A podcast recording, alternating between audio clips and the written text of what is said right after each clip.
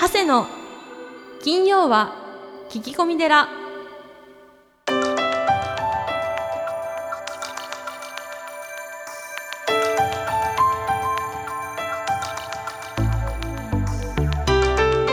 ようこそ架空のテラスタジオにお送りする長谷の金曜は聞き込み寺ナビゲーターの南雲もぐなです。群馬県太田市は随願寺住職であられる長谷さん。今日もよろしくお願いします。はい、よろしくお願いします。ポッドキャストネームバードくんです。こんにちは長谷さん。はい、こんにちは。七五三は何か仏教的な意味合いってありますか？妻がカトリックなのでちょっと気になっておりメールしました。日本の文化なので私は子供にやらせたいと思うのですがその意味合いによっては考えなくちゃいけないのかなと思っています。どうぞよろしくお願いします。ということですね。そっか。そんなこと考えたこともなかったですね。七五三はもう七五三であってなんか日本の文化であってみたいな感じで。やりました？七五三。七五三なんかやった記憶ある？なんかあんま記憶ないんですけど写真としては残ってますね。あのーええ。昔からですね、えええっ、と七五三の時には、ええ。その一つの区切りですよね。はい。例えば帯を締めるとか、そうですよね。あのー衣衣をまとって、うん着るとか、はい。袴をつける。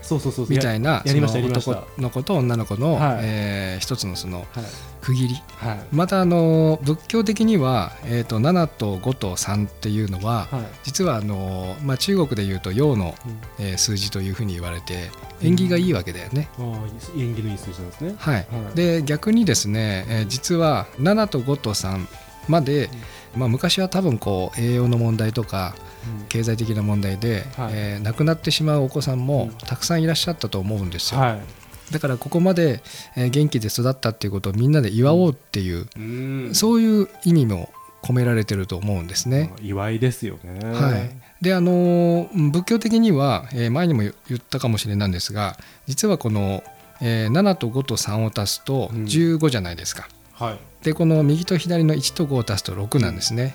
おう。で6っていうのは、えー結ぶという意味「む」結ぶのあの結納の結ですね。はい。そしてあの実は結納の結から、えー成就、えー安らぎ、えー涅槃。実は死を表すんですよね。死ですか？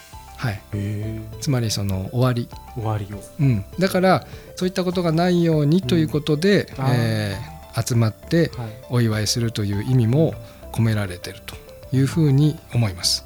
はい。僕なんかこうハワイに住んでた時にはハワイはその1歳のお参りが、いえ。えーファーストバースデーっていうのがすごい盛大にやるんですよね。あそうなんですか。そういうなんか文化という風習があるんですか？うん、あのもちろんその神社に行って七五三もやるんですけど、ファーストバースデーをどんな感じでやるんですか？もうあの家族祭りですか？いやいや家族ええ。親戚お友達みんな呼んで、まあ、あのハワイですからこう、えー風船とかねいいね。大きなケーキとか、まあ、あのダンスしたり。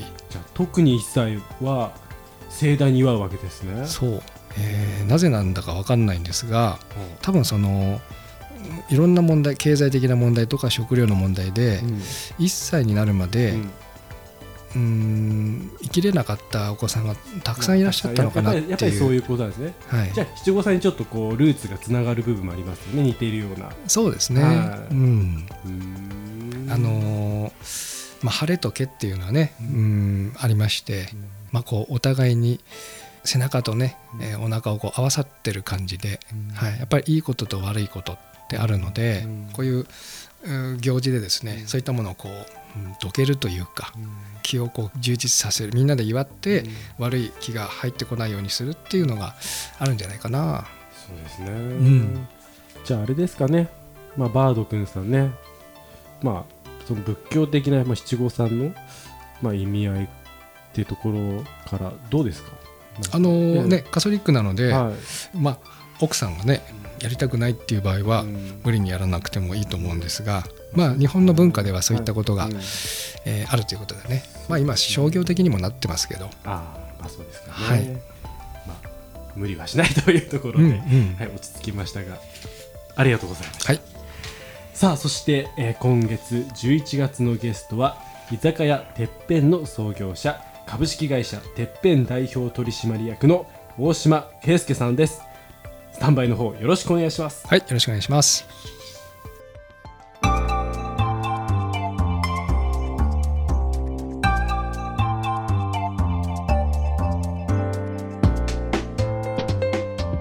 島さんの著書の中ではいあの江本勝さんの「水は答えを知ってる」っていうのは、僕はちょっと読んだことがなかったんですけどちょっと衝撃でしたね。読みました。読みましたはい。あのねありがとうって言葉がけしてる水は腐らずにバカ野郎って言ってるのはちょっとよどんできてあの無視すると腐るという、あれ一番わかりやすいですよね。えあれは確かにみんな衝撃受けますよね。僕も衝撃受けてえーみたいな感じになりますよね。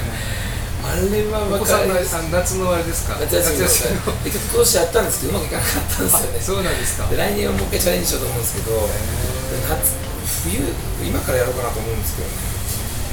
そのエモと、まあ、あれ僕も衝撃受けてぱり言葉が大事だっていうのはよくは聞いてく聞いたんですけどそのね水がこんな風に変化するのっていうのが不思議でたまらなかったんですね。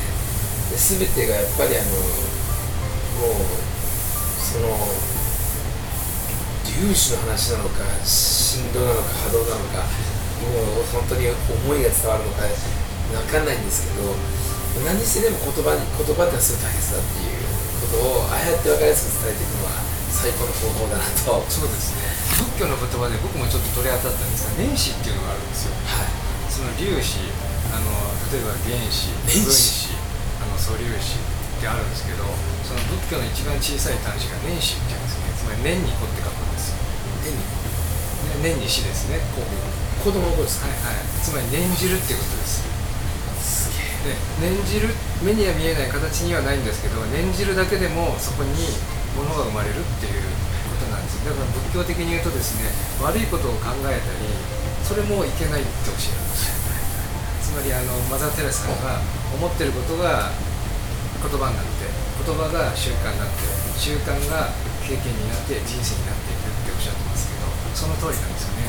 だから人のものを盗むとか悪口を言うとかの悪いことを考えることも仏教的にはもうやめましょうってことなんですよ、ね、行動する前に考えることもやめていきましょうっていうのが修行であるんですけどいやそうですよね。だから大島さんの本読んでてすごい仏教的だなと思って僕なんか読んでたんですよね。あだからすごい勉強されてるなと思って。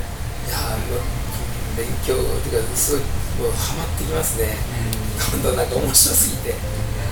人生ってそういうことなんだなって、まあ、でもまだもっと分かんないですね。太陽はななんであんなにすごいのかっていうのがあの太陽のすごさを最近あの感じ始めてるんですけど、あれ仏教では万字のマークってあれ太陽なんですよ。よくあの社会でね地理で習いますよねこの万字ああれは太陽が輝いてるだから僕がさっき言った仏教は光だ太陽の光だからその如来様とかあの菩薩様っていうのは光のあの化身なんですね。代わりなんですよね。や。っぱり僕たちが亡くなると光とか空気になるんだと。思うんですよいや日本の国旗も太陽。太陽日本の名前も太陽なんですよ日の元の太陽ですね日本の日。そうですね。太陽のこと。がで朝日を見るだけで鬱なんだもの。の科学的にはセロトニンが出て太陽を見る太陽を見るだけで集中力が増す。あ太陽って何なんだろうなっていうのはすごく太陽がなくなると心臓が止まる仕組みになっている。太陽だだだから僕朝起きたらまず最初に太陽に感謝をするっていうのを始めました。あ和平さんも言ってましたね、はい、太陽に向かって1000回ありがとうっていう。ななんて言ったかな、は1000回言うんですか？い、1000回言ってそれをなんか2年続けるとん100万になるとか言って100万行。ありがとう100万行とか言っておっしゃってたかな。2年でか2年でできるって長谷川君で言ってました。僕らの修行より厳しいなと思ってます。え太陽に向かって1000回ありがとうを2年言うとあちょっとわかんないですよ。2年言って確か100万とかでおっしゃってて。100万？はい、あ100万とかおっしゃってたからと思うんですけどそうすると多分ですねその脳の回路が全部ありがとうになっちゃうと思うんですよね。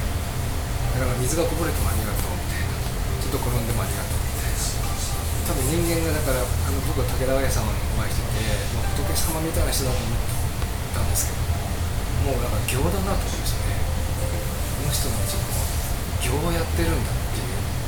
だから千日会法業とかやられてる方ってその神とか仏にしか見えますけどもう行ですよね。僕らがその1万回お拝するとか1週間座禅しっぱなしとかあるわけですけどそういった境地に近づく行多分あのねあの大島さんもそうですけど考えてないと思うんですよね、で自分っていうものがそぎ落としていかれて社員のため日本のため子供のため。まだそぎ落ちてない。まだ全然そぎ落ちてない。そうですか僕らのところそう見えますけど。今日の中華料理を。さっき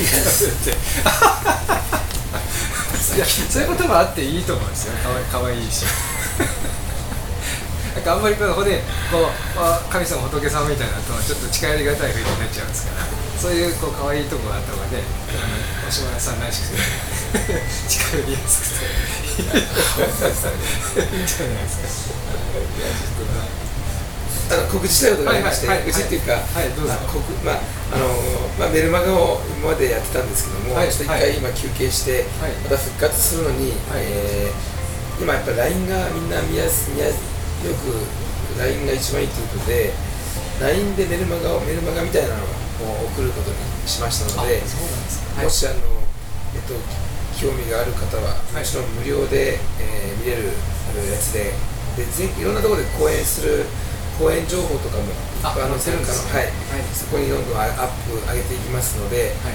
えー LINE アットの ID なんですけどもアットマーク JAQ8902S です。はい。なんかわけわからない暗号ですけども、えーそちらにぜひ、えー、アットマーク JQ8902S、えー英語は全部小文字です。で、えー登録していくとお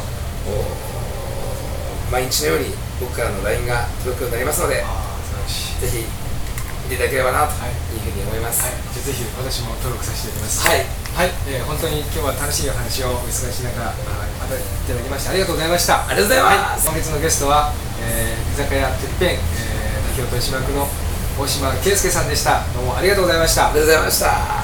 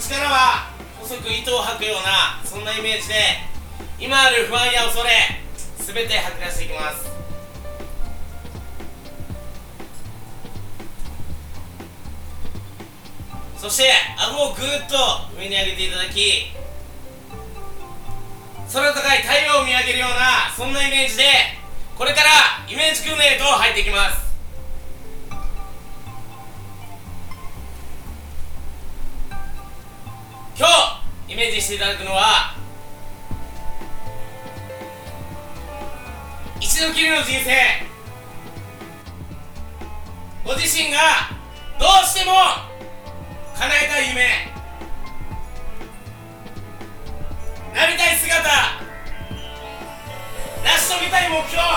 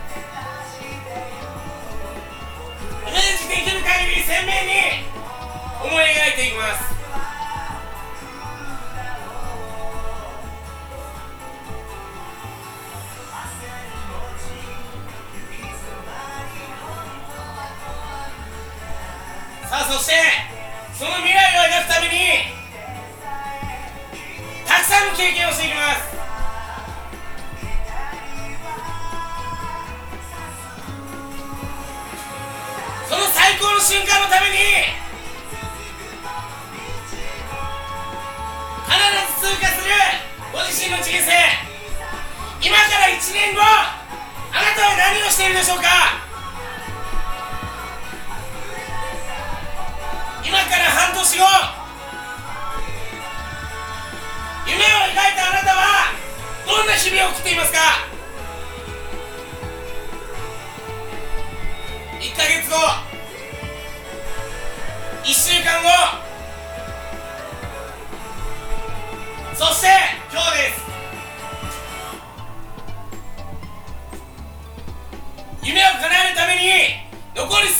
今日という一日あなたはどんな時間を過ごしていきますか？どんな未来も今日という一日の積み重ねです。ご自身が意思を持ち行動できるのは今この瞬間だけです。だとすれば最高の未来のためご自身の夢のため残り数時間の今日という一日あなたはどんな時間を過ごせるでしょうか？今日のあなたの表情言葉行動一つで未来が変わります。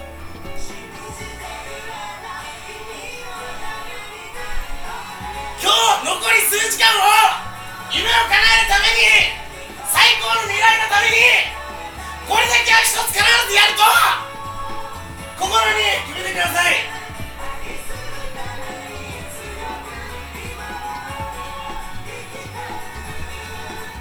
そして心の中に固く決意のできた方からゆっくりと目を開けてください。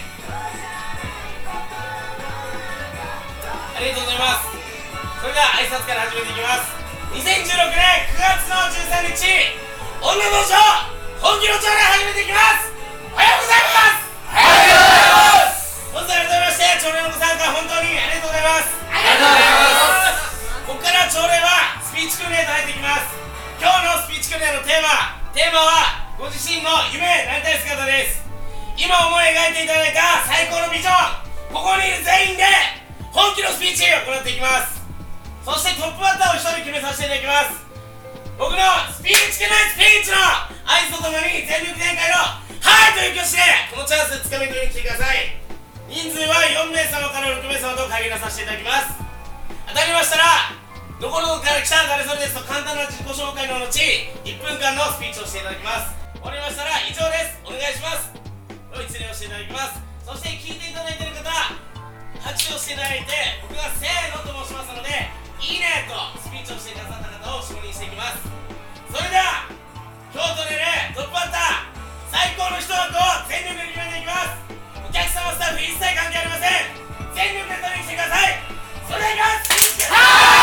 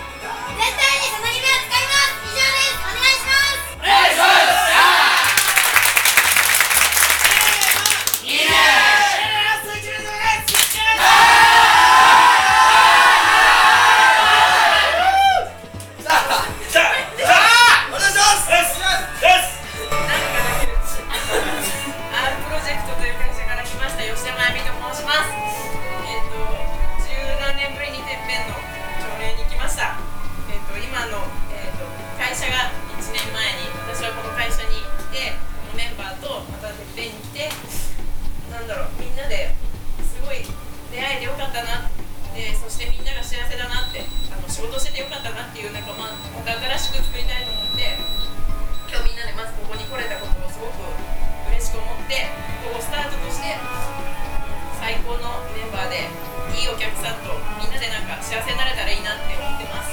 今日はありがとうございました。なんだっけ？お願いします。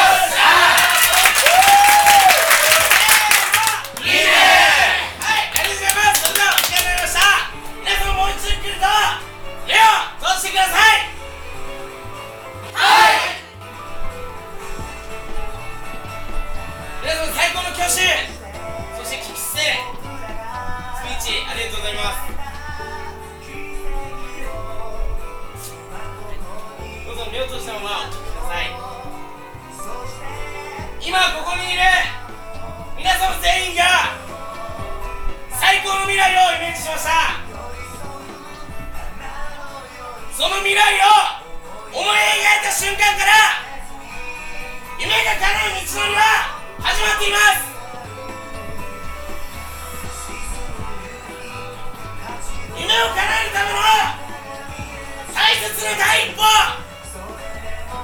それが今日の数時間にこの一日にここにいる全員がイメージをしたことですでに一歩踏み出しています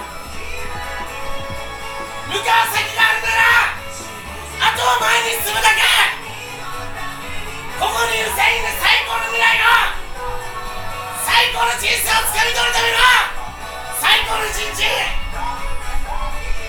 っていきましょうここから朝礼はナンバーワン宣言挨拶訓練早訓練最後の締め。としていきます今日の挨拶訓練を誠お願いしますはいありがとうございます。はい訓練を工事お願いします。はいありがとうございます。そして最後の締め。最後お願いします。はいありがとうございます。目を開けましたら。この後はナンバーワン宣言です。ナンバーワン宣言はご自身との誓いです。先ほどと同様トップバッターを一人だけ決めさせていただきます。当たりましたらお名前をいただきまるまる世界一で行きますと必ず言い切りの形で宣言をしていただきお願いしますと右隣の方へ順番に言っていきます。それでは皆様最高の笑顔でゆっくりと目を開けてください。それではいきます。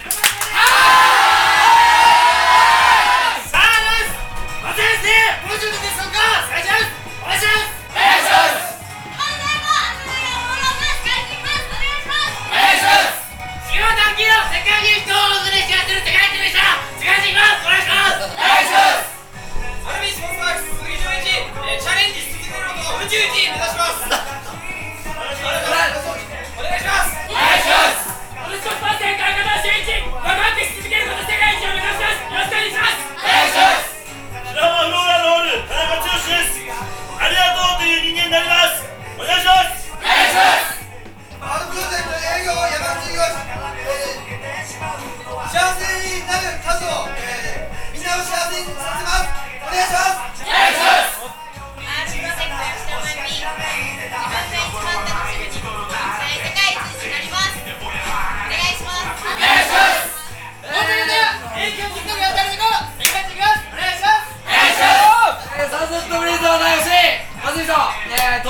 気持ち分かろうと宇宙で一番やりたいと思います。よろしくお願いします。お願いします。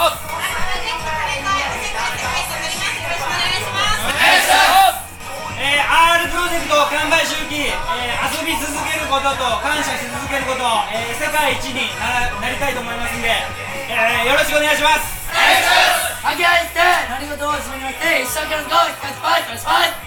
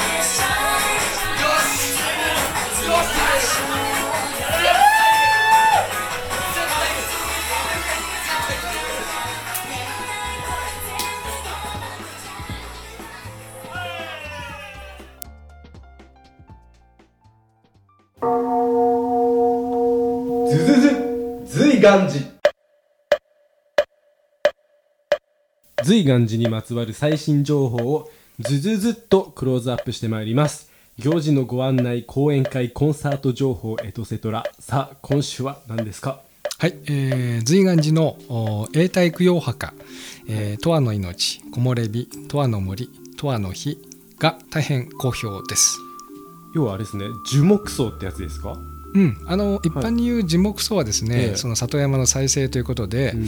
えーお亡くなりになった方のおお骨をですね、えーその山に納骨してでそこに自分の好きな木を植えるという、うん。山を再生させるということが、まあ、そもそものお樹木葬ですけど、うちの場合はあの山はないので、えーその土に帰るということでこうシンボルツリーの下にですね、はい。えー埋骨するということをしてますが。ええ。えやはりあの永代供養っていうのはですね、うん、やはりあの少子高齢化とお墓の問題などで、えーやはりそのお墓を新しく作るということが大変こう難しくなって、うん。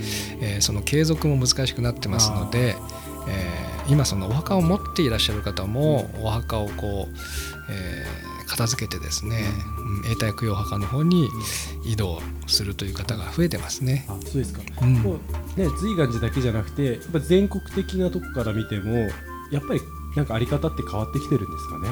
そういう。あのー特にそのお墓がですね、はい。えー維持できないうん。場所うん。またその地域、うん。あの若者がこう都会に出てしまったうん。ところとか、えーまた、あのー田舎から都会に出てきて、えー新しく墓地を買えないうん。またその買わない、うん。えー人たちが永代供養墓を、お利用される方が多いんじゃないですかね。そうですか、うん、僕もあのこう、ね、海外に行ったりしましたんで、今そのお仕事もどこにこういくかわからないじゃないですか。グローバル化してますんで,、はい、だから例えば群馬にお墓を買っても、うん。その後ねうん。大阪に行ってしまうか、うん。福岡に行ってしまうか、まあ、海外に行くか、海外に行ってしまうかはい。ってこともあって、はい。そのお墓を維持するってことが、えー昔ほどこう、うん、楽ではないというか、はい。うん、だからそのもしもの時は、えーお寺さんで、えーそれをこう見届けてくれるというお墓の形態というのははい必要なんじゃないですかね。わかりました、うん。まあ、それが今、まあ、人気が出てるっていうまあ人気というか、はい、ん。あのとても人口に感謝されてるっていう感じですかね。ううですね。はい、わかりました。さあそしてですね長谷さん。長谷の金曜は聞き込み寺、はい。100万ダウンロード記念公開収録 in 随願寺を12月4日日曜日10時に開催します。おおお毎週やってるね。毎週やってますよ、ちょっと今ね、あのハスさんといろいろと案を練っている段階なので、うん。まああのこの12月4日に収録したものは、まあ、おそらく2017年の1月に、まあ、配信されるんじゃないかというところで。ねうん。ね自分が参加したものがこう配信されるのを聞くっていうのもなかなかこれ楽しいもんだと思いますね。面白いですよね、やっぱりはいこう YouTube とかね今はこえう発信できるはい媒体っていうのがとっても増えてはいますから、はい。ぜひね、ええ。あのそういったところにはい。出たいという方はねうん。ふるってうん。来ていただければ、うん。まあ、そう言いつつあの皆さんに集まっていただきたいっていうそうですね。はい。ことですからね、うん。皆さん一緒に盛り上げていきましょう。はいということで参加ご希望の方は随願寺のホームページよりメールにてお申し込みください。はい。以上ズズズ随願寺でした。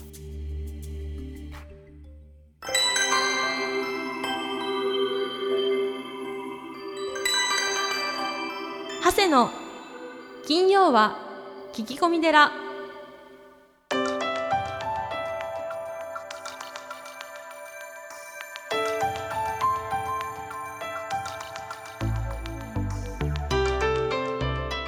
さあ、えー今月11月のゲストは大島圭介さん。はい。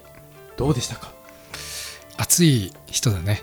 熱いっすね、まあ、やっぱりそういうイメージ通りなうん。方というか。うん。実際どうですか？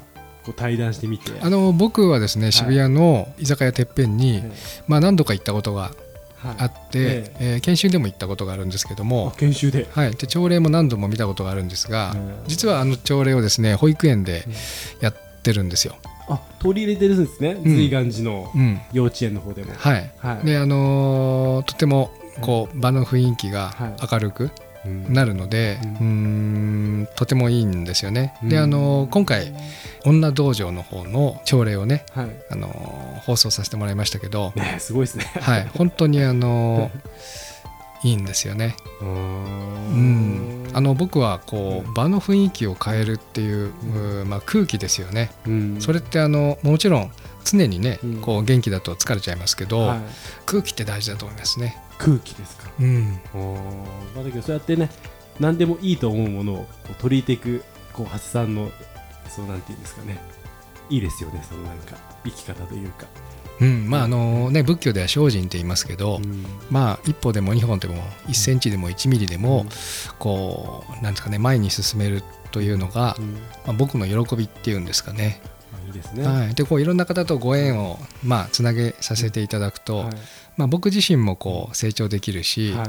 まあ、非常にこう自分の違う世界が広がるというか、ってことはなんか毎月いろんなゲストの方が来てくれますけど、うん。やっぱりそのゲストさんの会によってやっぱりこう勉強になることとか活かせることってありますね。いや一番ね得してるの実は僕だと思うんですよね。そうですよね、はい。だから続いてるって言っても過言ではないあそうそううそう。僕がねこれ好きでやってるんですそうでね。すよね、はい、で僕が好きな人しかこうインタビューに行かないし、ってことはうん、来月はどなたなのかお楽しみにはい。よろしくお願いします。していただければと思います、よろしくお願いします。また、はい。ありがとうございました、はい。ありがとうございました。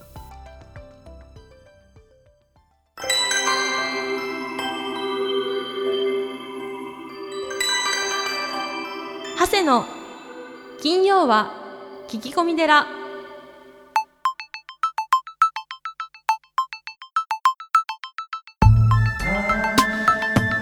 長谷の金曜は聞き込み寺いかがでしたか？この番組ではリスナーの皆様からお悩み相談メールを募集しています。メッセージは随願寺のホームページからお悩み相談メニューをクリックしてください。お便りを採用された方には長谷の著書お坊さんが教える悟り入門をもれなくプレゼントまた講演会法話会のご依頼もこちらから www. 随願寺 .com www. 随願寺 .com これまでの講演会ライブの模様もホームページから有料でダウンロードできますのでぜひチェックしてみてくださいねそれではまた次回も。未知なるテラスタジオでお会いしましょう。